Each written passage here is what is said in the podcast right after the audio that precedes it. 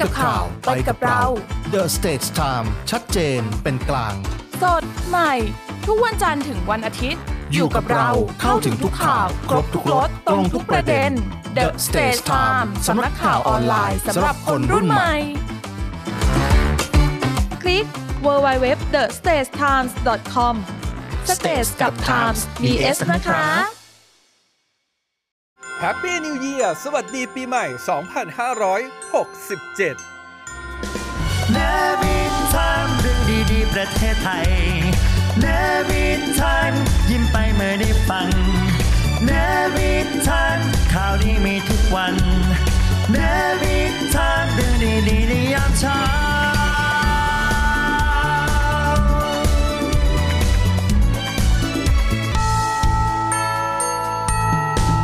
ในวิชามเรื่องดีๆประเทศไทยยามเช้า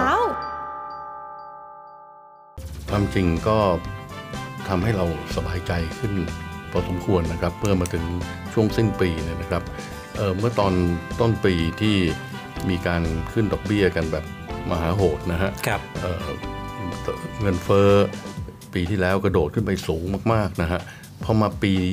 ช่วงกลางปีจนถึงปลายปีเนี่ยผมคิดว่าเอ่อเรื่องของอั ตราเงินเฟ้อเนี่ยสามารถควบคุมได้เอ่อดีพอสมควรนะครับ เราก็ต้องยอมรับว่าธนาคารกลางของสหรัฐอเมริกาคือ Federal Reserve System เนี่ยสามารถใช้นโยบายการเงินเข้ามาปรับความร้อนแรงของเศรษฐกิจสหรัฐได้อย่างดีนะครับ Voice of Navy เสียงจากทหารเรือ ร่วมกับ The Stage Time เสนอรายการ Navy Time เรื่องดีๆ ประเทศไทยยามเช้า พบกันกับรายการเนวิทามเรื่องดีๆ ประเทศไทยยามเช้าวันนี้อยู่กับเราเช้าวันนี้ครับ กับผมดีเจสอนอดิศรจันทรวัฒน์ครับผมนะครับอัยราอันราวีนะครับ สวัสดีครับ ขอต้อนรับเข้าสู่รายการ The State Times เที่ยงตรงนะครับ ชัดเจนเป็นกลางกับผม ออโต้วสันต์มนต์ประเสริฐครับ สวัสดีครับ ท่านผู้ชมที่เคารพครับ ขอต้อนรับทุกท่านนะครับ เข้าสู่ถลกข่าวถลกปัญหานะครับ กับผมหยก THE STATES TIMES ครับ สวัสดีนะคะ สวัสดีเพื่อนๆทุกคนค่ะ อยู่กับปริมนะคะ ใน Talk กับปริม คุณชนิตาคุณชรนายวิทยานะคะช่วง The Tomorrow มหาชนต้องรู้ครับ วันนี้อยู่กับผมออโต้วสันต์มนต์ประเสริฐครับ สวัสดีครับ รายการมั่นใจไทยแลนด์กับผมคณิตแสงสุพรรณเบบี้บูมภูมิใจวัยเก่าผมอัยราอันราวีสวัสดีครับ ต้อนรับเข้าสู่ The Study Time Story นะครับ กับผมดนวัฒน์สาคริกอาจารย์พงษ์พานุสเวตรุณนะครับ Easy Econ นะฮะ ข่าวสารสาระดีๆ ชมได้ตลอดวันทุกช่วงเวลา อย่าลืมกดติดตาม YouTube The State Time สำนักข่าวออนไลน์สำหรับคนรุ่นใหม่ State กับ Time มี S นะครับ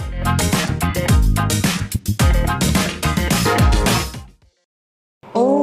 มชรีกเนชายนมเทพท่านเป็นพลังงานที่เหนือธรรมชาติ เราไม่ต้องบนบาน อย่าไปติดสินบนท่าน คุณทำความดีขอเลยฮะ ขอพรจากท่านได้ แต่คุณต้องทำความดี นี่คือสิ่งที่ถูกต้องที่สุดครับ ไหว้เทพฮินดู ต้องทูบร้านสัจเทพ กลิ่นหอม ล้ำจินตนาการ สั่งซื้อสินค้าได้ที่ TikTok Shop ยับ หรือโทร 0814891116 Happy New Year สวัสดีปีใหม่ 2567 Navy Time เรื่องดีๆ ประเทศไทย Navy Time ยิ้มไปเมื่อได้ฟัง Navy Time ข่าวดีมีทุกวัน Navy Time เรื่องดีๆในยามเช้า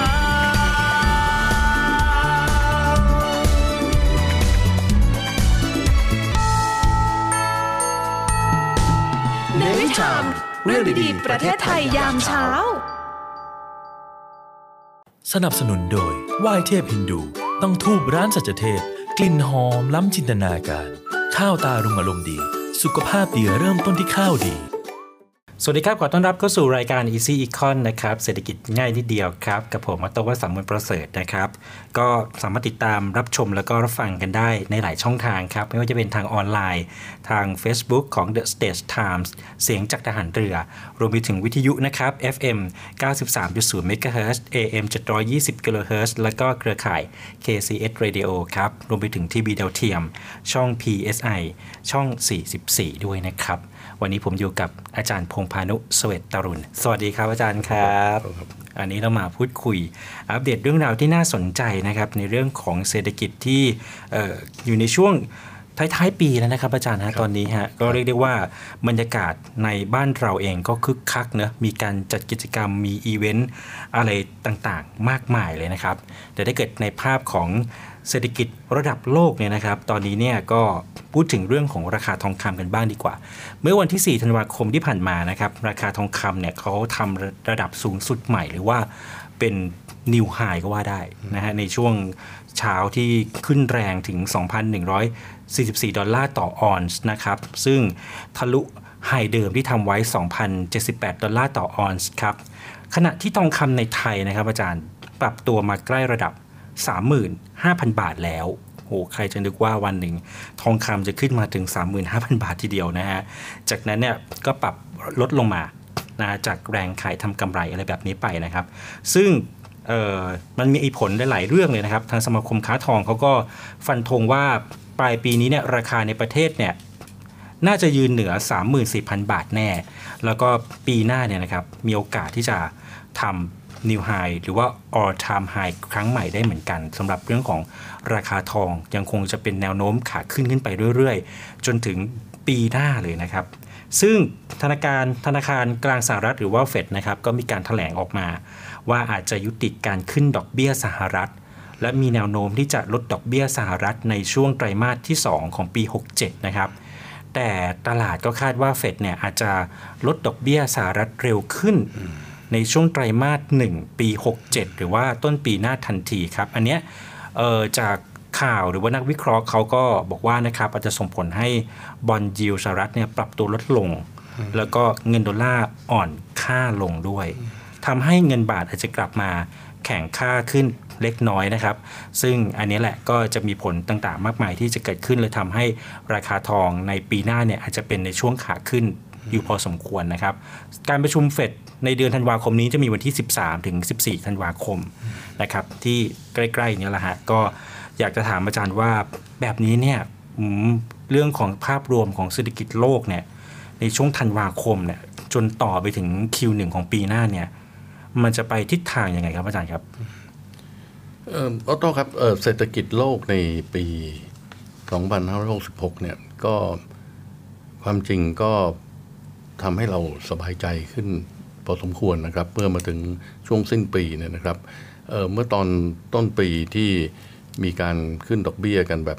เงินเฟ้อปีที่แล้วกระโดดขึ้นไปสูงมากๆนะฮะพอมาปีช่วงกลางปีจนถึงปลายปีเนี่ยผมคิดว่าเเรื่องของ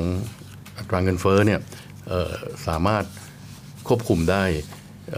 ดีพอสมควรนะครับ เราก็ต้องยอมรับว่าธนาคาร กลางของสหรัฐอเมริกาคือ Federal Reserve System เนี่ยสามารถใช้นโยบายการเงินเข้ามาปรับความร้อนแรงของเศรษฐกิจสหรัฐได้อย่างดีนะครับ แล้วก็ที่หลายคนเคยคาดการว่าปี 2566 เนี่ยจะเป็นปีที่เศรษฐกิจโลกเกิดการที่เขาเรียกว่า crash นะฮะก็คือ ดอกเบี้ยขึ้นสูงมากๆ แล้วก็เศรษฐกิจดิ่งเหวลงมาเข้าสู่ภาวะ recession นะฮะภาวะเศรษฐกิจถดถอย เหตุการณ์ก็ไม่ได้เป็นอย่างนั้นนะครับเราต้องดูไตรมาสที่สามของที่ผ่านมาเนี่ยในสหรัฐอเมริกาเนี่ยเศรษฐกิจเติบโตแบบแรงมาก ๆนะฮะล่าสุดผมเข้าใจว่าตัวเลขที่เขามีการปรับปรุงล่าสุดเนี่ยออกมา 5.2% year on year นะฮะ คือไตรมาสที่ 3 ของ ปี 66 เทียบกับไตรมาสที่ 3 ของปี 65 เนี่ยเศรษฐกิจเติบโตอย่างร้อนแรงมากๆ แม้ว่าดอกเบี้ยจะขึ้นจากเกือบ 0%เมื่อปีที่แล้วขึ้นมาเป็น 5.5%ในปีนี้เนี่ยนะก็ทำให้ทุกคนมีความมั่นใจว่าเศรษฐกิจโลกจะไม่เข้าสู่ภาวะถดถอยนะ จะเป็น soft landing จะไม่เป็น crash landing แล้วนะค่อยๆลงมาค่อยๆลงมานะฮะแล้วก็ข่าวที่เมื่อกี้ออโต้ได้รายงาน ท่านผู้ชมไปไปเนี่ยนะครับว่าแนวโน้มที่ Federal Reserve จะลดดอกเบี้ยในช่วง Q1 เลยนะฮะ คือต้นปี 2067เลยก็เป็นเป็นข่าวดีนะ ผมคิดว่าเป็นข่าวดีมาก แม้ว่าผลข้างเคียงที่ตามมาก็คือว่าขค่าเงินดอลลาร์จะลง แล้วก็ราคาทองคำสูงขึ้นเป็นประวัติการณ์ค่าเงินบาทเริ่มจะปรับสูงขึ้น ซึ่งอันนี้อันนี้ไม่ดีเพราะว่าเอ่อ ประเทศไทยเนี่ยในฐานะที่เป็นประเทศที่พึ่งพาเอ่อเศรษฐกิจโลกค่อนข้างมากนะครับเอ่อเราส่งออกเรารับนักท่องเที่ยวต่างชาติเข้ามาสูงเนี่ยเอ่อเมื่อเงินบาทแข็งขึ้นเนี่ยก็แน่นอนครับเอ่อราคาสินค้าไทยแพงขึ้นเอ่อราคาการเดินทางเข้ามาเที่ยวเมืองไทยแพงขึ้นนะอันนี้ก็มีผลกระทบอย่างหลีกเลี่ยงไม่ได้นะครับเอ่อแต่โดยรวมแล้วเนี่ยออโต้ครับผมถือว่าเอ่อปี 2566เป็นปีที่ เศรษฐกิจแม้จะไม่ได้เติบโตรุนแรงอย่างที่เราคาดคิดนะครับ เพราะจีนเริ่มเปิดประเทศในปี2566 เราก็นึกว่าจีนจะ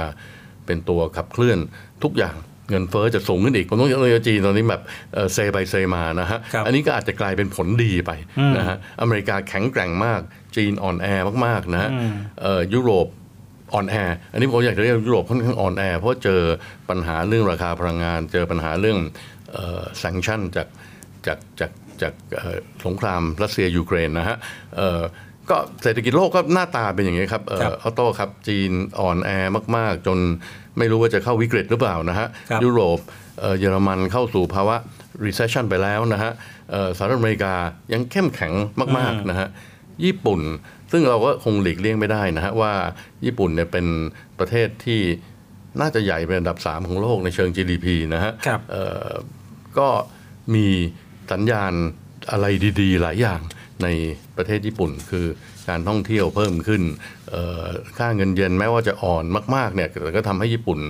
เริ่มมีเงินเฟ้อขึ้นมา แทนที่จะเงินฝืดมา 20กว่าปีนะฮะญี่ปุ่นเริ่มมีเงินเฟ้อกลับขึ้นมาก็ดูจะมีชีวิตชีวามากขึ้น นั้นผมเรียนว่าสภาวะแวดล้อมของโลก ณสิ้นปี2566เนี่ยนะครับ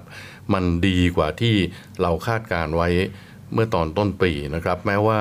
สงครามที่เกิดขึ้น 2 จุดในโลกนะสงครามใหญ่ ๆ ที่เกิดขึ้น 2 จุดในโลกจะมีการสร้างความวิตกกังวลว่าถ้าเกิดมันลามไปที่อื่นแล้วเนี่ยมันอาจจะทำให้โลกเข้าสู่ภาวะสงครามโลกนะฮะอันนี้ก็ผมคิดว่าความวิตกกังวล เรื่องสงครามโลกก็น่าจะ ลดน้อยลงไปเป็นลำดับนะครับแต่อย่างไรก็ตามครับมันมันมันไปสะท้อนที่ราคาทองคำซึ่งอันนี้ผมไม่ได้เป็นผู้เชี่ยวชาญตลาดทองคำนะครับครับแต่ราคาทองคำกระโดดขึ้นไปเป็นนิวไฮเนี่ยผมไม่แน่ใจว่ามันเป็นเรื่องเออนอกจากเรื่องดอกเบี้ย เรื่องตลาดการเงินแล้วเนี่ยมันมีเรื่องของสงครามเข้ามาเกี่ยวข้องหรือเปล่านะฮะแต่เราดูจากคนภายนอกเนี่ยผมคิดว่าภาวะสงครามเนี่ยไม่น่าจะเป็นอะไรที่ลุกลามไปสู่เอ่อ สงครามโลกครับครับนะฮะก็คือภาพรวมๆของเศรษฐกิจอ่าจากที่คาดไว้แต่ต้นต้นปีปลายปีนี้คือดีขึ้นครับดีขึ้น อาจารย์ครับแล้วงี้เอ่อคนไทยนักธุรกิจไทยต้องเตรียมเตรียมตัวยังไงแบบเอ่อในภาวะเศรษฐกิจโลกแบบนี้ต้องค้าขายส่งออกมากขึ้น หรือว่าเอ่อต้องทำธุรกิจภายในประเทศมากขึ้นหรือยังไงครับ ให้มันสอดคล้องกับภาวะเศรษฐกิจโลกอันนี้เป็นคำถามที่ที่ดีมากครับคือ เราหดหูมานานพอสมควรนะปีนี้ผมคิดว่ามันภาพอะไรต่างๆ ที่มันแทนที่จะดีมันยังไม่ดีเศรษฐกิจไทยนี่อืมเอาต้องต้องยอมรับตามตรงแม้แม้ว่าโลกเนี่ยโดยเฉพาะสหรัฐอเมริกาเนี่ยสามารถหลีกเลี่ยงการเข้าสู่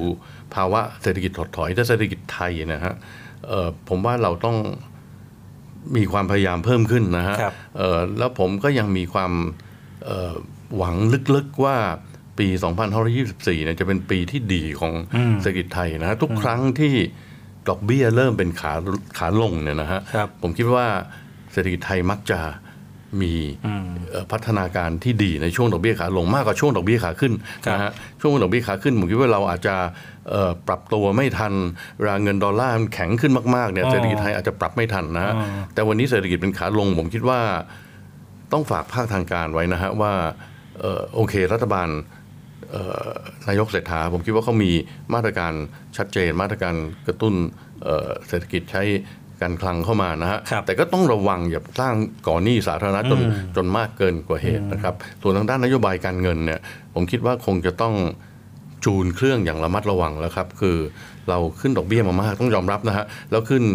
ช้ากว่าที่โลกเขาขึ้นนะฮะเอ่อจนครั้งสุดท้ายเนี่ยเอ่อกรงงเริ่มที่จะ ตัดสินใจหยุดการขึ้นดอกเบี้ย ซึ่งก็เป็นเอ่อแนวโน้มที่ดีฮะเอ่อผมคิดว่าวันนี้ถ้าเกิดเรามองเห็นว่าเศรษฐกิจไทยมีความอ่อนแอมากๆ ยอมรับนะฮะออโต้วันนี้ว่าเราเราเราอ่อนแอณไตรมาสที่ 3 ต่อไตรมาสที่ 4 ของปีอืม2566 เนี่ย ผมคิดว่าหลายๆอย่างมันมันส่งสัญญาณไปที่ความอ่อนแอของเศรษฐกิจในประเทศนะครับเอ่อ กนงคณะกรรมการนโยบายการเงินเอ่อธนาคารแห่งประเทศไทย ผมคิดว่าน่าที่จะเตรียมลดเอ่อดอกเบี้ยนโยบายแต่เนิ่นๆนะฮะไม่ต้องรอให้สหรัฐอเมริกาปรับลดครับ วันนี้เราเรารู้สึกว่าเราเอ่อภาษาทางภาษาเทคนิคเขาเรียกว่า overshoot ก็คือขึ้นดอกเบี้ยมากเกินไปอืมอย่างที่เราคุยกันครั้งก่อนว่า น่าจะประมาณสัก 0.5%นะฮะอ่าน่าจะลดลงมาได้ครับเราชิงลดดอกเบี้ยซะก่อนนะฮะอืม แล้วก็คงไม่ต้องเป็นห่วงว่าเงินบาทจะอ่อนนะฮะอืมเมื่อกี้ออโต้บอกว่าเอ่อแนวโน้มที่เงินบาทอาจจะแข็งตัวขึ้นเนี่ยครับมีพอสมควรตลาดมองว่าเงินบาทอืมอาจจะแข็งตัวขึ้นในช่วงต้นปีครับผมคิดว่าชิงจังหวะช่วงก่อนสิ้นปีเนี่ยนะฮะเอ่อผมไม่ทราบว่าทางคณะกรรมการนโยบายการเงินจะประชุมครั้งต่อครั้งต่อไปวันที่เท่าไหร่นะฮะแต่ผมคิดว่าในการประชุมครั้งนั้นเนี่ยน่าที่จะพิจารณากันอย่างจริงๆจังๆแล้วว่าเราควรจะ ลดดอกเบี้ยได้ แล้วก็ลดแบบแบบหนักพอสมควรคือไม่ให้ลดแค่แบบค่อยเป็นค่อยไปคือลดไปเลยนะฮะ0.5เปอร์เซ็นต์ผมคิดว่าอันนี้จะเป็นข่าวดีกับเอ่อประเทศไทยเป็นอย่างมากออโต้ครับ แล้วคำถามที่ว่าธุรกิจไทยหรือคนไทยเนี่ยควรจะทำยังไงในปี 2524 เนี่ยนะครับ ผมคิดว่าปี 2024 เป็นน่าจะเป็นปีที่ดี แล้วก็มาตรการกระตุ้นเศรษฐกิจต่างๆเนี่ยมันจะทำให้เกิดการบริโภคในประเทศมากขึ้นนะฮะครับผมคิดว่าเอ่อตรงนี้เนี่ย ก็คงจะต้องมีการจับจ่ายใช้สอยนะฮะธุรกิจอาจจะต้องเริ่มมีการลงทุนใหม่นะฮะที่ผ่านมาเอ่อตัวเลขที่มันออกมาเมื่อ Q3 เนี่ยเราจะเห็นว่าเศรษฐกิจไทยโตแค่ 1.5%นะฮะแล้วก็มีการรันดาว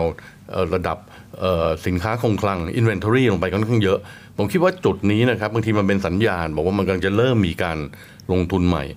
สมมุติแบงก์ชาติลดดอกเบี้ยช่วงนี้นะฮะช่วงก่อนสิ้นปีสัก 0.5%เนี่ย ผมคิดว่าจะเป็นจังหวะที่เหมาะที่ภาคธุรกิจไทยจะเริ่มลงทุนใหม่นะฮะเริ่มลงทุนใหม่ได้แล้วนะครับเอ่อคือคือดอกเบี้ยกับเรื่องการลงทุนนี่มันสัมพันธ์กันโดยตรง เพราะดอกเบี้ยนี่คือต้นทุนของเงินทุนนะฮะดอกเบี้ยเป็นอัตราลดที่ใช้ในการพิจารณาเอ่อผลตอบแทนของการลงทุนนะครับ เพราะฉะนั้นเป็นจุดที่เหมาะสมที่สุด ส่วนในภาคประชาชนเนี่ยผมคิดว่าเอ่อแม้ว่าดอกเบี้ยเอ้ยแม้ว่าหนี้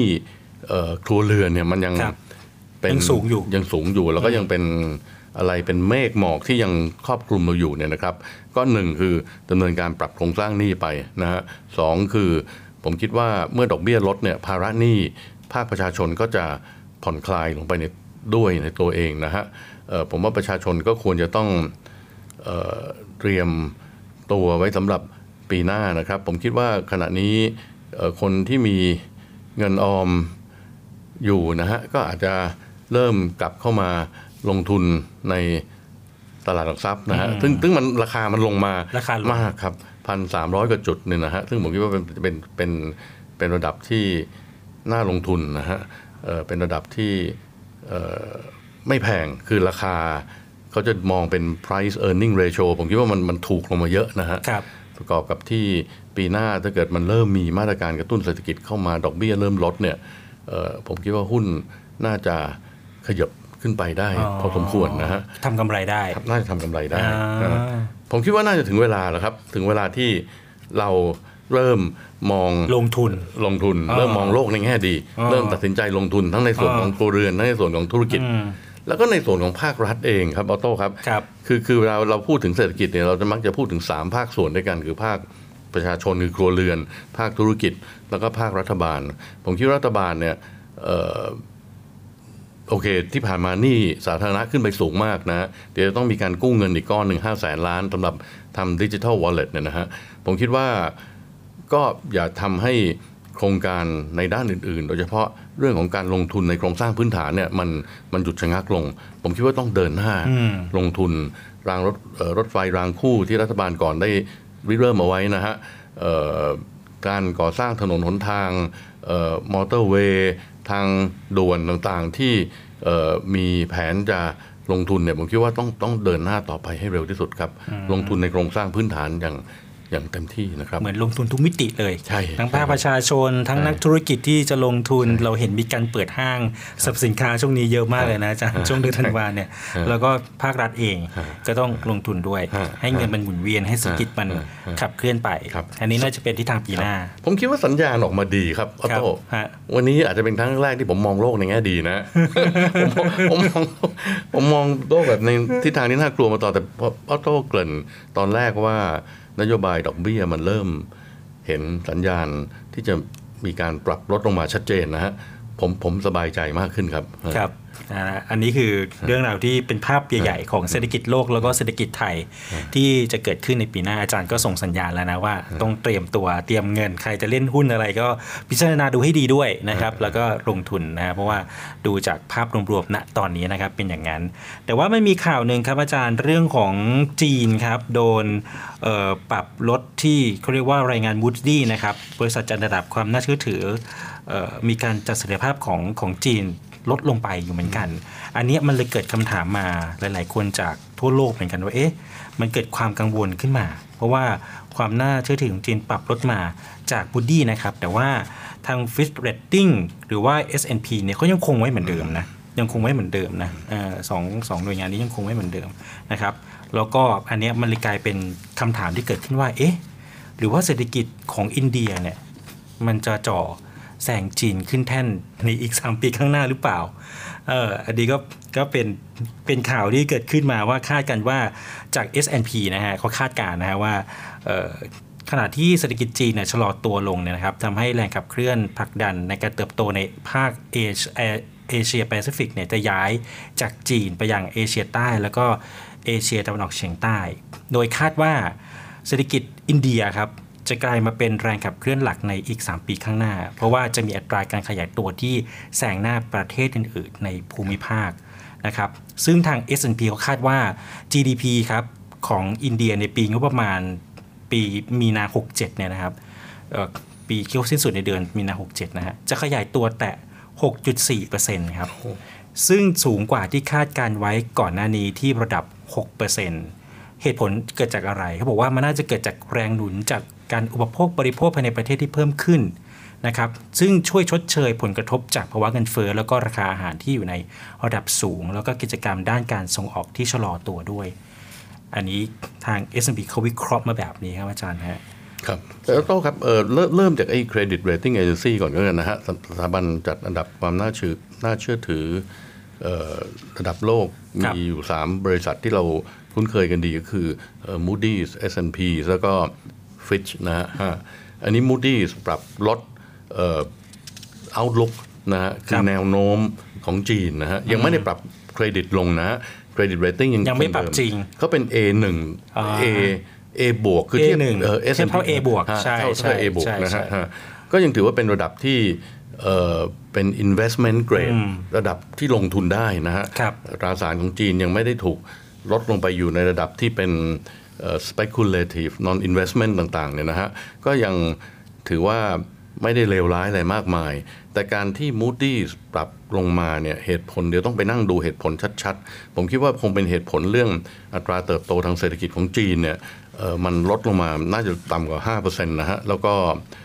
ภาวะภาระหนี้สินภาวะหนี้สินในประเทศเนี่ยโดยเฉพาะหนี้สินในภาคของอสังหาริมทรัพย์เนี่ยมันเริ่มที่จะ มีความน่าวิตกกังวลมากขึ้นนะฮะรัฐบาลท้องถิ่นก็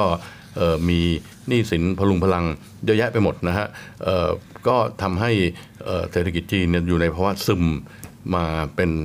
ผมคิดว่าตั้งแต่เปิด โควิดมาเนี่ยคนคาดการณ์ว่าจีนจะกลับมาเป็นผู้ยิ่งใหญ่ในโลกนักท่องเที่ยวจะส่งนักท่องเที่ยวไปทุกคนทุกแห่งในโลกแต่มันเหตุการณ์มันไม่ได้เป็นอย่างนั้นนะฮะครับอันนี้ก็เป็นเรื่องปกติที่ผมคิดว่าถ้าผมเป็นสถาบันจัดอันดับความน่าเชื่อถือเนี่ย ผมก็คงจะต้องยกธง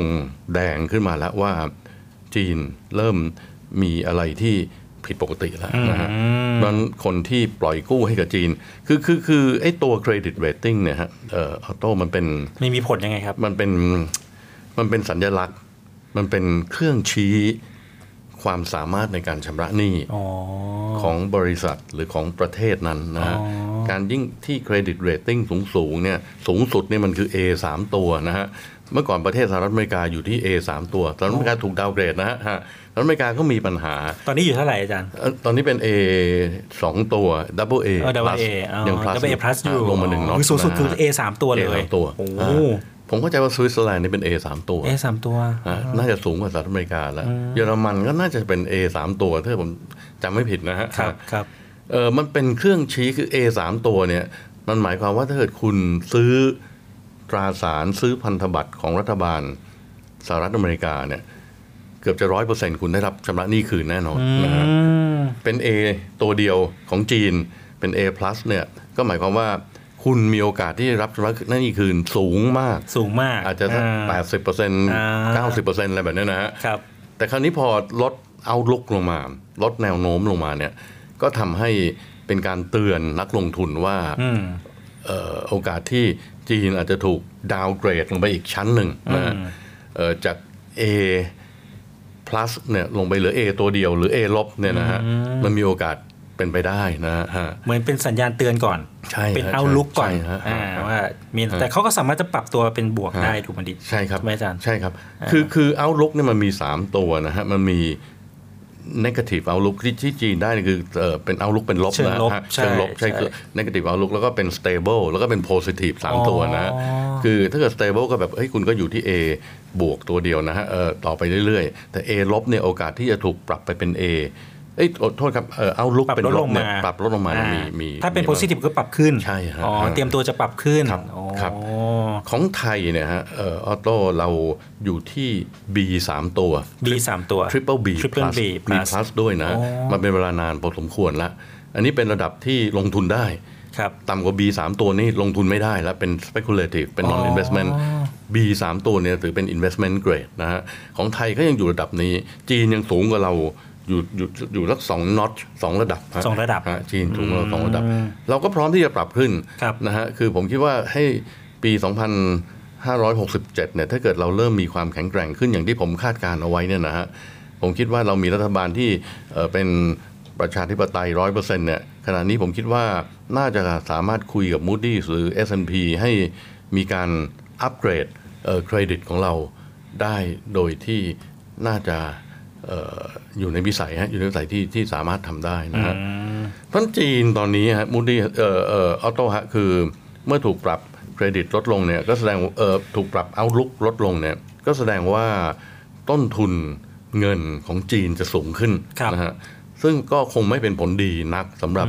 เอ่อการเจริญเติบโตของจีนในระยะต่อไปนะครับ ก็คงจะต้องรีบแก้ปัญหาภายในประเทศเร็วๆเอ่อถ้าออโต้ติดตามข่าวเนี่ยก็จะเห็นว่าจีนเพิ่งขออนุมัติ สภาเอ่อขาดดุลงบประมาณเพิ่มขึ้น ก่อนหนี้เพิ่มขึ้นอีกอืม1ล้านล้านหยวน ซึ่งมันก็เยอะพอสมควรปกติจีนเขาจะขาดดุลประมาณ 3%ของ GDP นะครับตอนนี้จะขาดดุลเพิ่มขึ้นเป็น 3.8%ของ GDP อืมซึ่งอันนี้ก็เป็นมาตรการกระตุ้นเศรษฐกิจแบบที่รัฐบาลนายกเศรษฐากำลังจะออกมาคือขอกู้เพิ่มขึ้นนะฮะเราขอกู้เพิ่มขึ้นอีก5 0 0แสนล้านอืมรัฐบาลจีน ขอสภาจีนกู้เพิ่มขึ้นอีก 1 ล้านล้าน หยวนนะฮะคิดเป็น 3 ล้านล้านบาทไทยนะฮะอืมนี่คิดเป็น 5 ล้านล้านบาทไทย ซึ่งมันสูงเหลือเกินมหาศาลมากมหาศาลจีนอ่าฮะเศรษฐกิจใหญ่กว่าเราเยอะนะฮะครับอ่าอืมก็เพื่อที่จะดึงอ่อเศรษฐกิจมาฮะภายในประเทศขึ้นมาทั้งหมดฮะอาจจะต้องอุดเข้าไปเข้าไปเยียวยาเข้าไปช่วยเหลือภาคอสังหาริมทรัพย์ที่มันมันตอนนี้มันเป็นเอ่อมีความเละเทะพอสมควรอืมนะฮะฮะอันนี้ก็เป็นเศรษฐกิจจีนที่ยัง ถือว่าลูกผีลูกคนอยู่ฮะแล้วตัวอืมเอ่อแล้วมันก็สร้างความเสี่ยงให้กับไทยนะครับเพราะว่าเอ่อเรามีความสัมพันธ์ทางเศรษฐกิจกับจีนค่อนข้างสูงมากนะฮะจีนเป็นคู่ค้ารายใหญ่ที่สุดของไทยอืมจีนเป็นนักลงทุนเกือบจะรายใหญ่ที่สุดของประเทศไทยนะฮะเพราะเวลาจีนมีปัญหาอะไรเนี่ยมันแน่นอนมันส่งผลกระทบข้ามพรมแดนผ่านช่องทางการค้าการลงทุนเข้ามาอย่างประเทศไทยแน่นอนนะฮะก็ต้อง ระมัดระวังในส่วนนี้ฮะครับเดี๋ยวเราพักกันแป๊บหนึ่งเดี๋ยวกลับมาคุยว่าเศรษฐกิจอินเดียจะแซงจีนได้อย่างที่ S&P เขาคาดการณ์หรือเปล่านะครับ Happy New Year สวัสดีปีใหม่ 2567 Navy Time เรื่องดีๆ ประเทศไทย Navy Time ยิ้มไปเมื่อได้ฟังเนวินทันข่าวดีมีทุกวันเนวินทันเรื่องดีๆในยามเช้า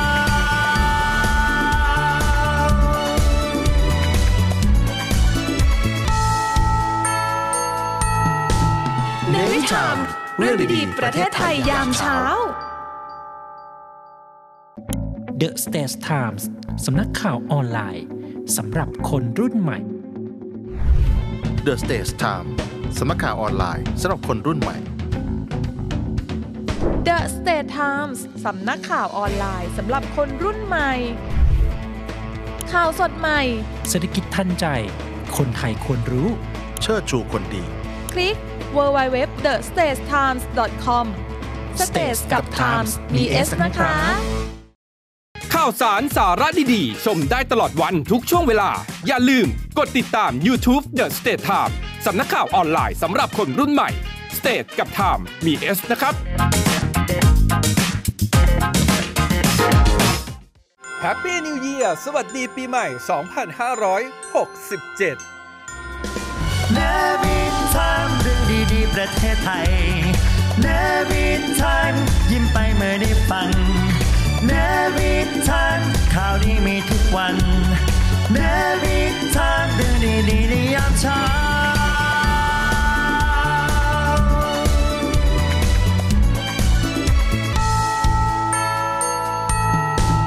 เนวิชามเรื่องดีๆ ประเทศไทยยามเช้า สนับสนุนโดยไหว้เทพฮินดู ต้องทูบร้านสัจเทพ กลิ่นหอมล้ำจินตนาการ ข้าวตารุงอารมณ์ดี สุขภาพดีเริ่มต้นที่ข้าวดีเอาละครับกลับมาอยู่กันต่อนะครับกับ Easy Econ ครับเศรษฐกิจง่ายนิดเดียวนะครับ เราจะมาคุยกันต่อเรื่องของเศรษฐกิจอินเดียครับอ่าที่ S&P เขาบอกว่าคาดการณ์กันว่านะว่าอินเดียเนี่ยจ่อแซงจีน จะขึ้นแท่นเป็น พี่ใหญ่ในเอเชีย 3 ปีข้างหน้าแล้วล่ะฮะเพราะว่าเศรษฐกิจจีนเนี่ยชะลอตัวลง อันนี้อาจารย์ช่วยวิเคราะห์ให้ฟังได้ไหมครับ ว่าเอ๊ะทำไมโอ้ GDP เองเนี่ยคาดว่ามีนา 67เนี่ยจะแตะ 6.4%เลยนะฮะโอ้โหจากเดิมที่คาดแค่ 6%จะเพิ่มขึ้นมาอีก 0.4 เลยอะครับครับโทษครับอินเดียนี่เป็นประเทศที่มหัศจรรย์นะ ผมก็เอ่อติดตามอยู่ห่างๆนะฮะแล้วก็ชื่นชมเอ่อ ผู้บริหารของเขาเนี่ยนะฮะฝ่ายการเมืองเขามีความเข้มแข็งมากเหลือเกินเอ่ออินเดียวันนี้อยู่อันดับ 5 ของโลก ในเชิงขนาดของเศรษฐกิจนะฮะอืมเอ่อสหรัฐอเมริกา จีน ญี่ปุ่น เยอรมันแล้วมาอินเดียนะอันดับ 5 ของโลก ผมว่าหลายสำนักคาดการณ์ว่าถ้าเกิดเป็นไปอย่างนี้เนี่ยเรื่อยๆเนี่ยในปีอีก 5 ปีข้างหน้าคือปี 2028เนี่ยอินเดียจะแซงญี่ปุ่น อินเดียจะแซงเยอรมันขึ้นมาเป็นอันดับ 3 ก็คือจออเมริกากับจีนแล้วก็มาอินเดียนะฮะ อันนี้คือแนวโน้มปัจจุบันแล้วก็ครับที่เมื่อกี้ออโต้บอกว่าเอ่ออัตราเติบโตเอ่อ6.4%นะฮะครับก็ถือว่าเป็นอัตราเติบโตที่สูงแล้วก็มีความต่อเนื่องนะฮะ คือมันไม่ให้โต 6.4 ปีนี้ปีหน้าลดลงเหมือน1%ไม่ใช่อย่างนั้น มันเป็นอย่างนี้มาตลอด 6% 7%มาตลอด ผมว่า 10 ปีที่เอ่อนเรนดราโมดีเนี่ยนะฮะนายกรัฐมนตรีคนปัจจุบันเนี่ยครับเป็นนายกอยู่ในวาระมาเนี่ยจะครบ 10 ปีนะฮะแล้วก็อืมปีหน้าอินเดียจะมีการเลือกตั้งอีกครั้งหนึ่ง ก็เป็นที่คาดการณ์กันอย่างค่อนข้างมากว่าจะเป็นคนเดิม นายกโมดีคนเดิมก็จะเอ่อพัก BJP เนี่ยนะฮะเอ่อ ผมจำชื่อจริง BJP บารัตติยาอะไรสักอย่างเนี่ยนะฮะครับเอ่อหน้าที่จะกลับเข้ามาเป็นนายกต่อไปอีกสมัยหนึ่งนะฮะเพราะนี่คือสถานะของอินเดียอืมปัจจุบันนะฮะเอ่อออโต้อยากจะลงไปในรายละเอียดเพิ่มเติมีมความนะสงสัยครับอาจารย์เอ๊ะเราอาจจะมองภาพอินเดียว่าเป็นดินแดนแห่งศาสนา เป็นดินแดนที่หลายคนอาจจะไปไหว้พระกันไปทำบุญกันนู่นบินไปที่อินเดียกันนะฮะแต่ว่าจริง ๆ แล้วเนี่ยการเติบโตของเศรษฐกิจอาจารย์มันมีองค์ประกอบอะไร มากมายหรือเปล่าทางด้านทางด้านนวัตกรรม ทางด้านเทคโนโลยีเขาเขาสามารถจะขยายตัวได้ขนาดนี้ได้ยังไง ในการขับเคลื่อนประเทศเขายังไงฮะอาจารย์ความมั่นคงของทางการเมืองนะฮะผมว่าอินเดียเป็นประเทศประชาธิปไตยอืมที่ยากจน แต่จะยากจนยังไงเขาก็ไปเลือกตั้งนะฮะอืมแล้วก็มีรัฐบาลสองพักแบบแบบฝรั่งเลยนะฮะครับมีพัก BJP มีพักคองเกรสอืมซึ่งคันทีเป็น เป็นเอ่อผู้บริหารพักเนี่ยนะฮะสองพักนี้ก็ผลัดกันมาเป็นรัฐบาลครับแล้วก็มีความต่อเนื่องอืมมีการเลือกตั้งมีนโยบายการเมืองที่ที่ต่อเนื่องชัดเจนนะฮะฮะเอ่อมีศาสนาที่เคร่งครัดนะฮะครับเอ่อเมื่อกี้เราต้องพูดเรื่องศาสนาโอ้โห ผมคิดว่าเอ่อพรรค BJP ของโมดีเนี่ยเป็นพรรคที่เขาเรียกว่าเป็นฮินดูหัวรุนแรงเหลือเกินนะฮะแล้วก็อาจจะกด นี่คือข้อเสียก็อาจจะกดขี่อืมศาสนาอื่น ซึ่งเป็นชนกลุ่มน้อยในอินเดียอืมพอสมควรแต่หมายพอพูดถึงชนกลุ่มน้อยเนี่ยจำนวนมันบางทีมันใหญ่กว่าประเทศไทยอีกนะอืมเพราะอินเดียนี่เป็นประเทศเขาใหญ่ฮะประชากร1.1,400 ล้านคนครับเมื่อเดือนเมษาเมษาที่ผ่านมาเนี่ยฮะออโต้ครับ อินเดียได้แซงหน้าจีน เป็นประเทศที่มีประชากรมากที่สุดในโลกแล้วนะหนึ่งพันสี่ร้อยล้านคนวันวันนี้จีนกับอินเดียเนี่ยเท่ากัน แต่ส่วนแตกต่างจุดแตกต่างกันระหว่างอินเดียกับจีนก็คือประชากรในวัยทำงานเนี่ยนะฮะครับที่เราเรียกว่าเป็น labor force เนี่ยนะฮะอืมของอินเดียมันมีขนาดใหญ่มากเหลือเกิน อ๋อไว้ทำงานเขาค่อนข้างเยอะ ใช่ฮะครับในขณะที่จีนเนี่ยเข้าสู่ภาวะเอ่อสังคมผู้สูงอายุ ไปครับเรียบร้อยแล้วนะฮะอืมเพราะว่าเอ่อมีการเกิดน้อย มีการตายอายุยืนยาวนานนะฮะนั่นกำลังแรงงานอินจีนเริ่มที่จะคงที่แล้วเริ่มที่จะลดลงนะในขณะที่อินเดียเนี่ยกำลังแรงงานยังขยายขึ้นเรื่อยๆนะครับ อันนี้ก็เป็นจุดแตกต่างอีกอันหนึ่งที่น่าน่าสนใจนะฮะเหมือนเขามีมีแรงงานที่พร้อมทำงานเยอะใช่ครับนะก็เลยทำให้มีผลผลิตมาออกมาค่อนข้างเยอะนะครับ อาจารย์ก็คาดว่าน่าจะเป็นไปได้เนาะถ้าเกิด ในอนาคต 3 ปี 5 ปีข้างหน้า แล้วยังคง stable แบบนี้ไปเรื่อยๆเศรษฐกิจอินเดียอาจจะขึ้นมาถึงอันดับ3ครับของของโลกเลยครับคนไทยเนี่ยมองอินเดียน้อยไปหน่อยนะฮะออโต้ครับคือผมผมเองก็ยอมรับนะว่าที่ผ่านมาไม่ได้สนใจอินเดียเลยครับเพิ่งเพิ่งมาเริ่มสนใจตอนที่นายกอินเดียเนี่ยไปเยือนสหรัฐอเมริกาเมื่อสักสามเดือนที่แล้วฮะผมก็ตกใจว่าทำไมประธานาธิบดีไบเดนเนี่ยปูปูพรมแดงต้อนรับอืม นายกอินเดียเลยนะอืมแล้วก็รัฐสภาสหรัฐอเมริกาเนี่ยคองเกรสของอเมริกาเนี่ยเชิญนายกอินเดีย ซึ่งเป็นประเทศยากจนไปกล่าวสุนทรพจน์กับที่ประชุมร่วมของรัฐสภา ซึ่ง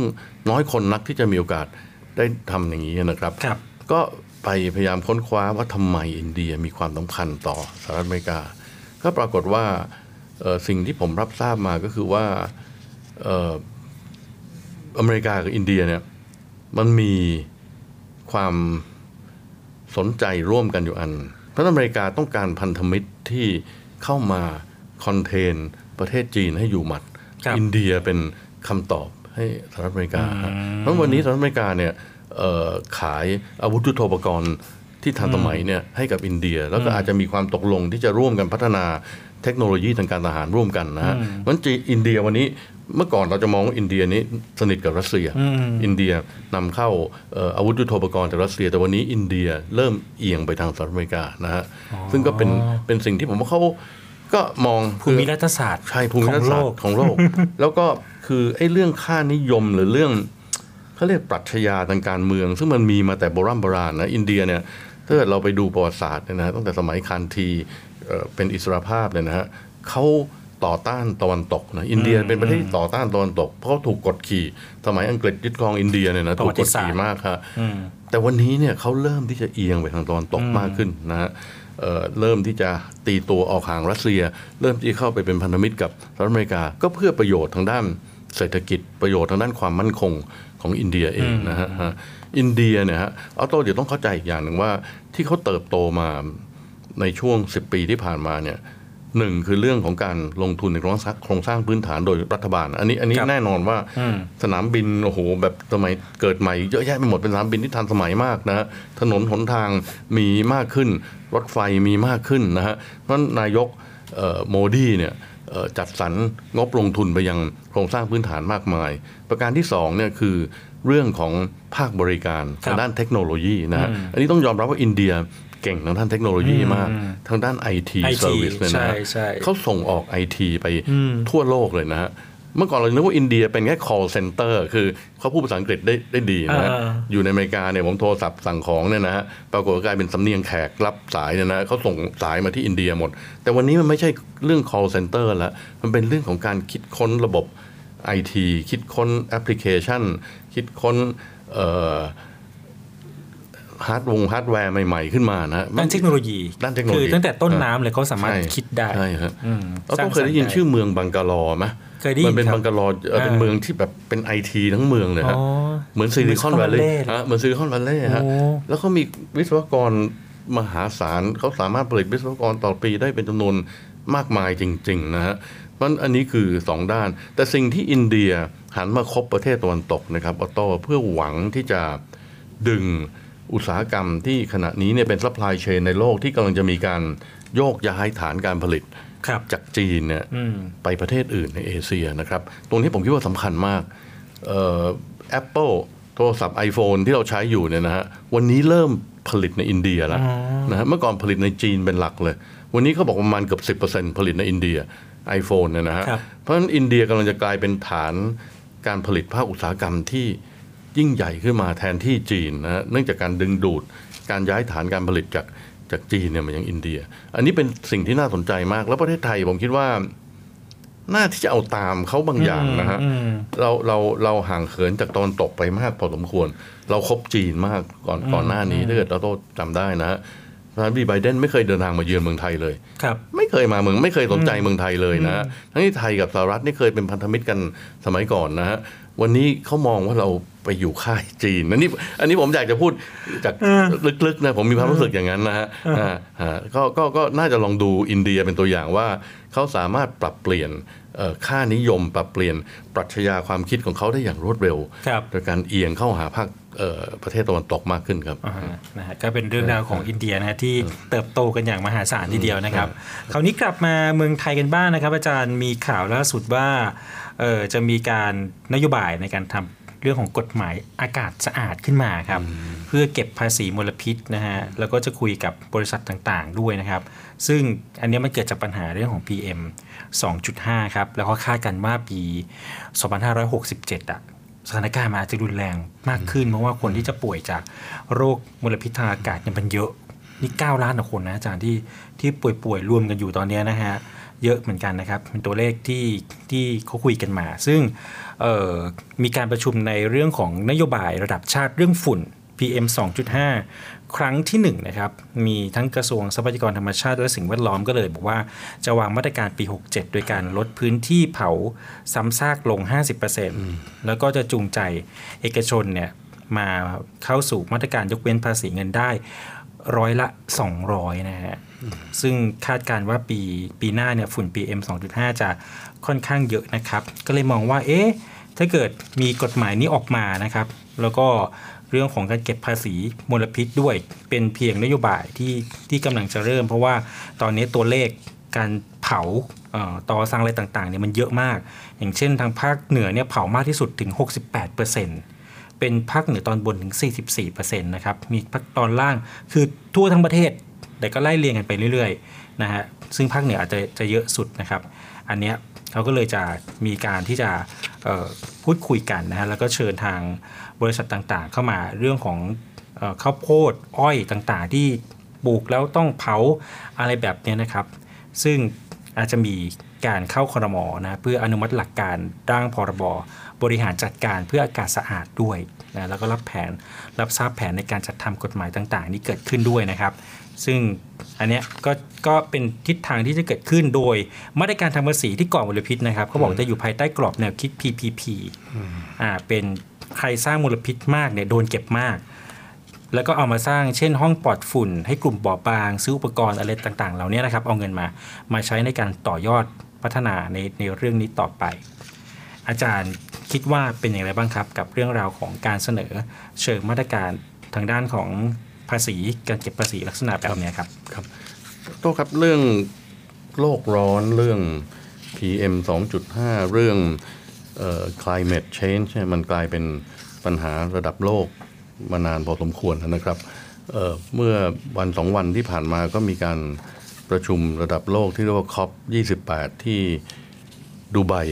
ในประเทศสหรัฐอาหรับเอมิเรต์นะฮะก็มีมาตรการสำคัญสำคัญออกมา พอสมควรนะครับเอ่ออันนี้เป็นเรื่องระดับโลกที่เขามีเป้าหมายที่จะควบคุมการเพิ่มขึ้นของอุณหภูมิ โลกไม่ให้เกิน 1.5%เออ1.5 องศาครับ เมื่อเทียบกับเอ่อก่อนการปฏิวัติอุตสาหกรรมเมื่อประมาณ 150 ปีที่แล้วนะฮะครับอันนี้ก็มีมาตรการหลายอย่างออกมา มีการตั้งกองทุน loss and damage ออกมา คือหมายความว่าโลกเมื่อโดยเฉพาะประเทศยากจนเนี่ยเมื่อ เพื่อเพื่อจะทำให้เขาปรับตัวเข้าสู่ภาวะโลกร้อนได้เนี่ยเขาอาจจะต้องลงทุนอะไรบางอย่าง หรืออาจจะต้องมาเยียวยาปัญหาที่เกิดขึ้น เช่น ระดับน้ำทะเลสูงขึ้น ฝุ่นมากขึ้น ไฟป่ามากขึ้นนะฮะอันนี้ประเทศที่พัฒนาแล้วประเทศร่ำรวยก็ใส่เงินลงมาในกองทุน loss and damage ซึ่งผมคิดว่าก็เป็นทิศทางที่ดีประเทศไทยก็น่าจะอยู่ใน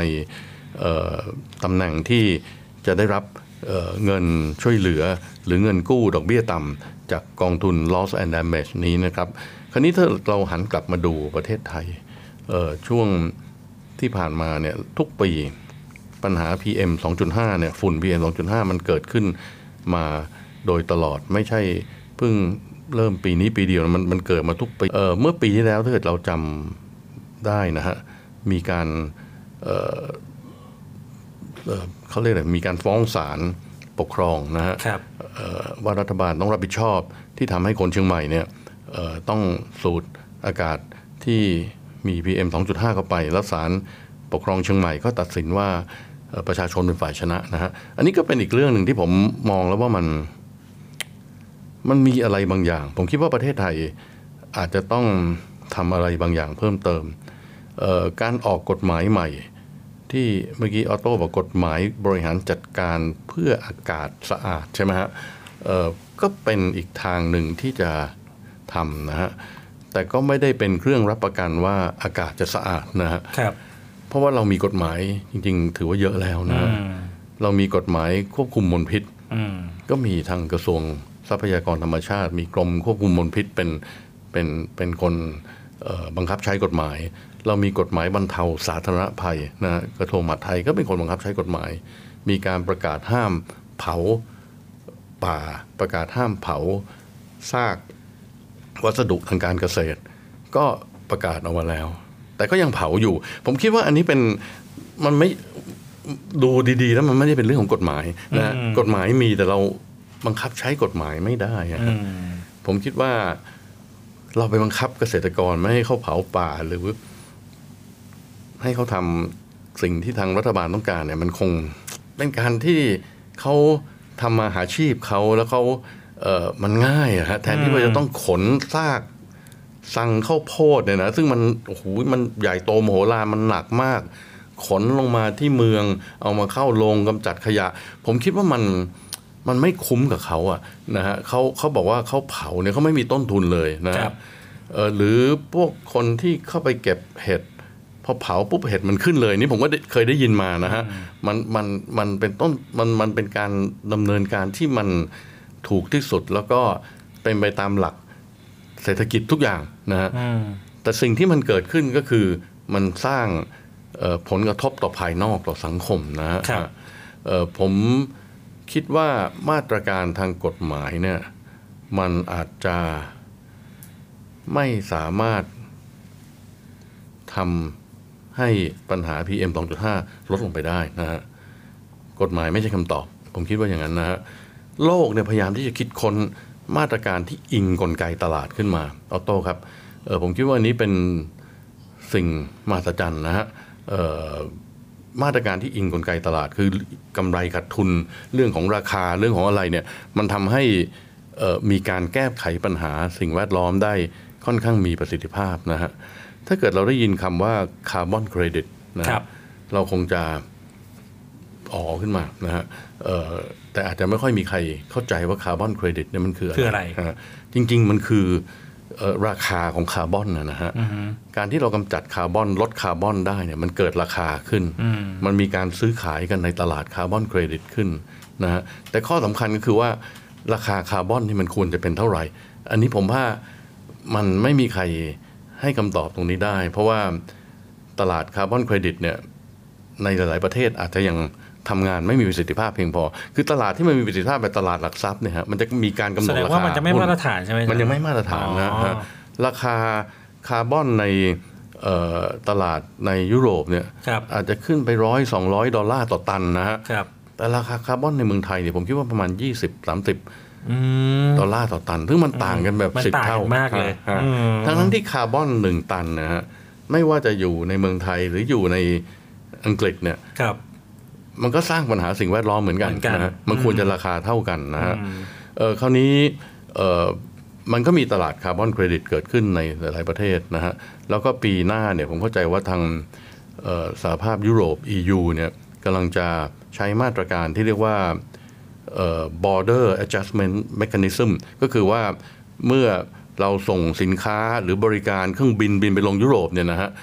ก่อให้เกิดมลภาวะเนี่ยเขาจะมีการเก็บภาษีที่พรมแดนแล้วนะฮะโอ้เพราะฉะนั้นประเทศไหนที่ไม่ดูแลเรื่องเออการปล่อยคาร์บอนเนี่ยเอ่อสินค้าบริการจากประเทศนั้นเมื่อเข้าไปใน EU เนี่ยจะถูกเก็บภาษีตรงนี้มากขึ้นนะฮะเพราะฉะนั้นตรงนี้คืออะไรครับ มันก็คือการใช้กลไกของราคาเข้ามาครับเอ่อลดอะ พูดให้ชัดๆคือลดฝุ่น PM 2.5อืมนะฮะผมได้มีโอกาสไปร่วมการสัมมนาใหญ่ที่เชียงใหม่ เมื่อปีที่แล้วนะครับเอ่อผมขออนุญาตเอ่ยชื่อ ท่านวิชัยทองแต่งได้ไหมครับเอ่อก็ก็จริงๆผมชื่นชมเอ่อท่านมาเป็นเวลานานนะครับเอ่อสัมมนานี้ชื่อว่าหยุดเผาเรารับซื้อนะฮะหยุดเผาเรารับซื้อครับ ซึ่งอันนี้เป็นการ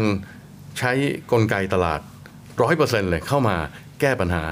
ฝุ่น PM 2.5 นะฮะคือหยุดเผาหยุดเผาตอสั่งข้าวข้าวโพดอะไรต่างๆ แล้วเอาตรงนั้นน่ะมามาขายใช่ไหมฮะใช่ฮะทางใช่ทางโครงการก็จะรับซื้อใช่ฮะแล้วจะเทิร์นไปเป็นคาร์บอนเครดิตให้ ใช่ฮะใช่อ่าคือคือมันได้ราคาทั้ง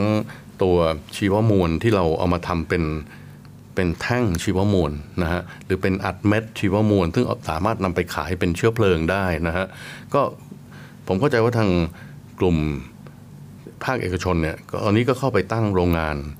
เอ่อผลิตเอ่อภาษาอังกฤษเรียก pellet biomass pellet อืมนะฮะเป็นเป็นเป็นเม็ดเล็กๆอัดจะเป็นเม็ดอือัดเป็นเม็ดอ่านะฮะเออแล้วก็เริ่มมีสัญญาขายกับในญี่ปุ่นถ้าผมจำไม่ผิดนะอ๋อ สัญญาระยะยาวเลยว่าญี่ปุ่นจะรับซื้อเชื้อเพลิงอันนี้เนี่ยจากโรงงานเออผมเข้าใจว่าตอนนี้เข้าไปตั้งอยู่ที่อำเภอจอมทองครับในจังหวัดเชียงใหม่นะฮะฮะเออเพื่อรับรับรับเนี่ยทางข้าวโพด รับขยะรับวัสดุเหลือใช้ในด้านการเกษตรเข้าที่นี่ แต่ประเด็นมันมีอยู่อย่างนี้ฮะมันมีเรื่องของการขนส่งขึ้นมานะเกษตรกรเนี่ยบางที่เชียงใหม่เนี่ยเขาอยู่บนที่สูงนะฮะครับไอ้การที่เขาจะ ขนไอ้ขยะพวกนี้ลงมาเนี่ยผมคิดว่ามันมีต้นทุนค่อนข้างแพงมากอืมนะฮะมันก็ขึ้นอยู่กับราราคาที่จะมีการ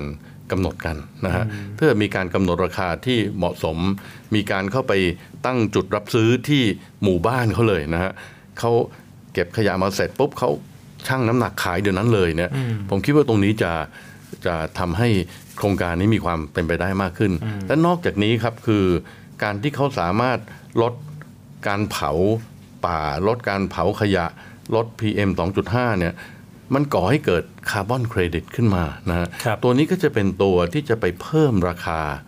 ของวัสดุเหลือใช้ทางการเกษตรที่เขาจะขายให้กับโรงงานอืมจอมทองเนี่ยนะฮะเอ่อมันก็จะทำให้เกิดความเป็นไปได้มากขึ้น เกษตรกรก็จะมี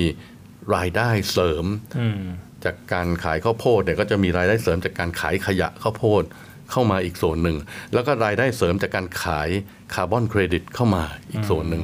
ตรงนี้ก็เป็นสิ่งที่น่ายินดีครับที่ที่น่าจะเริ่มมี อันนี้เป็นเป็นประการหนึ่งนะครับเออออโต้ครับ จริง ๆ ภาคเอกชนเนี่ยได้คิดค้นมาตรการต่างๆ ขึ้นมาเยอะแยะไปหมดนะฮะครับ เมื่อเร็วๆนี้ออโต้ครับเอ่อคงจะได้ยินคำว่า ESG นะฮะจริง ๆ รัฐบาล ผมต้องขอบคุณรัฐบาลนะ คือเขาได้ออกกองทุน ESG ขึ้นมานะฮะ เป็นกองทุนรวมที่ประชาชนสามารถลงทุนแล้วเอาไปหักภาษีได้นะฮะอ่าตอนนี้ต้องจริงต้องให้ท่านผู้ชมได้รับทราบให้นะครับว่าเราเหลือเวลาอีกไม่นานจนถึงสิ้นสิ้นปีอีกไม่กี่อาทิตย์เนี่ยนะฮะครับก็รีบเข้าไปซื้อกองทุน ESG นะ ESG ได้ฮะกองทุน ESG อ่ากองทุนนี้จะนำเงินของเราเนี่ยที่เราลงทุนซื้อหน่วยลงทุนเนี่ยไปลงทุนในบริษัทที่เป็นบริษัท ESG แต่เดี๋ยวท่านผู้ชมอาจจะไม่เข้าใจคำว่า ESG ESG นี่มันย่อมาจาก environment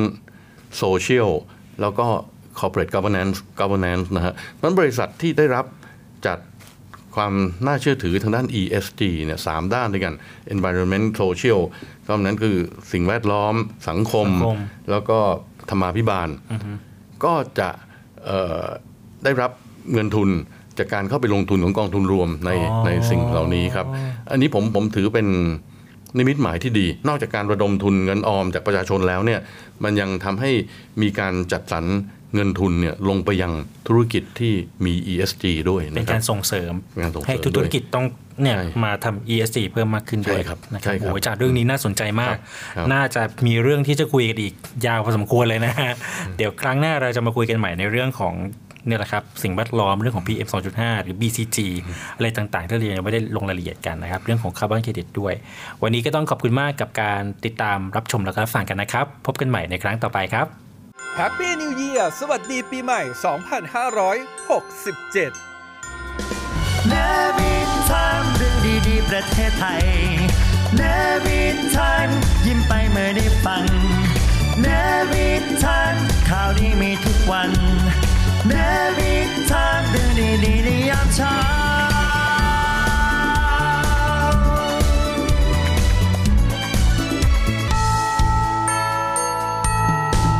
ในวิชามเรื่องดีๆ ประเทศไทยยามเช้า พบกันกับรายการเนวิทามเรื่องดีๆ ประเทศไทยยามเช้าวันนี้อยู่กับเราเช้าวันนี้ครับ กับผมดีเจสอนอดิศรจันทรวัฒน์ครับ ผมนะครับอัยราอันราวีนะครับ สวัสดีครับ ขอต้อนรับเข้าสู่รายการ The State Times เที่ยงตรงนะครับ ชัดเจนเป็นกลางกับผมออโต้วสันต์มนต์ประเสริฐครับ สวัสดีครับ ท่านผู้ชมที่เคารพครับ ขอต้อนรับทุกท่านนะครับ เข้าสู่ทลกข่าวทลกปัญหานะครับ กับผมหยกเดอะสเตทไทม์ครับสวัสดีนะคะ สวัสดีเพื่อนๆทุกคนค่ะ อยู่กับปริมนะคะ ในท็อกกับปริม คุณชนิตาคุณชรนายวิทยานะคะ ช่วง The Tomorrow มหาชนต้องรู้ครับ วันนี้อยู่กับผมออโต้วสันต์มนต์ประเสริฐครับ สวัสดีครับ รายการมั่นใจไทยแลนด์กับผมคณิตแสงสุพรรณเบบี้บูมภูมิใจวัยเก่าผมอัยราอัลวีสวัสดีครับ ต้อนรับเข้าสู่ The Study Time Story นะครับ กับผมดนุวัฒน์สาคริกอาจารย์พงษ์พานุสเวตรุณนะครับ Easy Econ นะฮะ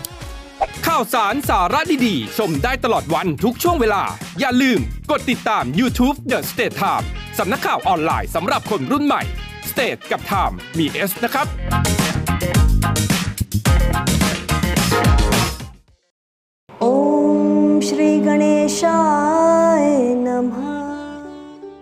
เทพท่านเป็นพลังงานที่เหนือธรรมชาติ เราไม่ต้องบนบาน อย่าไปติดสินบนท่าน คุณทำความดีขอเลยฮะ ขอพรจากท่านได้ แต่คุณต้องทำความดี นี่คือสิ่งที่ถูกต้องที่สุดครับ ไหว้เทพฮินดู ต้องทูบร้านสัจเทพ กลิ่นหอม ล้ำจินตนาการ สั่งซื้อสินค้าได้ที่ทิกตอก Shop ยับ หรือโทร 081 489 1116 Happy New Year สวัสดีปีใหม่ 2567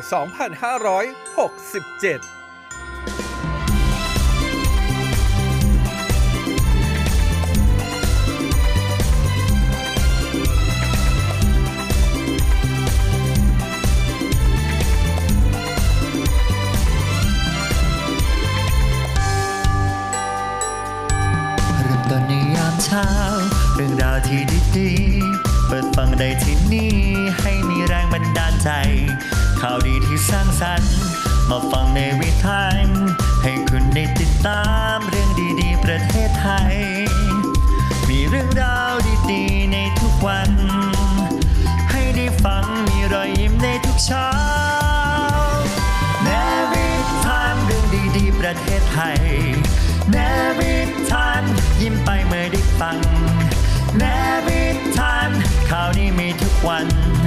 แนวิทานเรื่องดีๆในยามเช้าแนวิทานเรื่องดีๆประเทศไทยแนวิทานยิ้มไปเมื่อได้ฟังแนวิทานข่าวดีมีทุกวันแนวิทานเรื่องดีๆในยามเช้า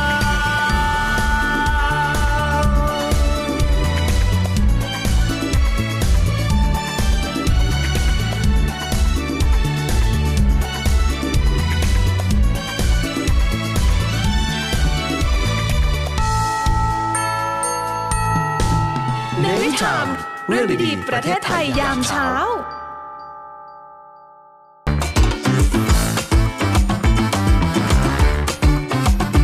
ไปกับข่าว ไปกับเรา The States Time ชัดเจนเป็นกลาง สดใหม่ ทุกวันจันทร์ถึงวันอาทิตย์ อยู่กับเราเข้าถึงทุกข่าว ครบทุกรสตรงทุกประเด็น The Stage Time สำนักข่าวออนไลน์สำหรับคนรุ่นใหม่ คลิก www.thestagetimes.com Stage กับ Times มี S นะคะ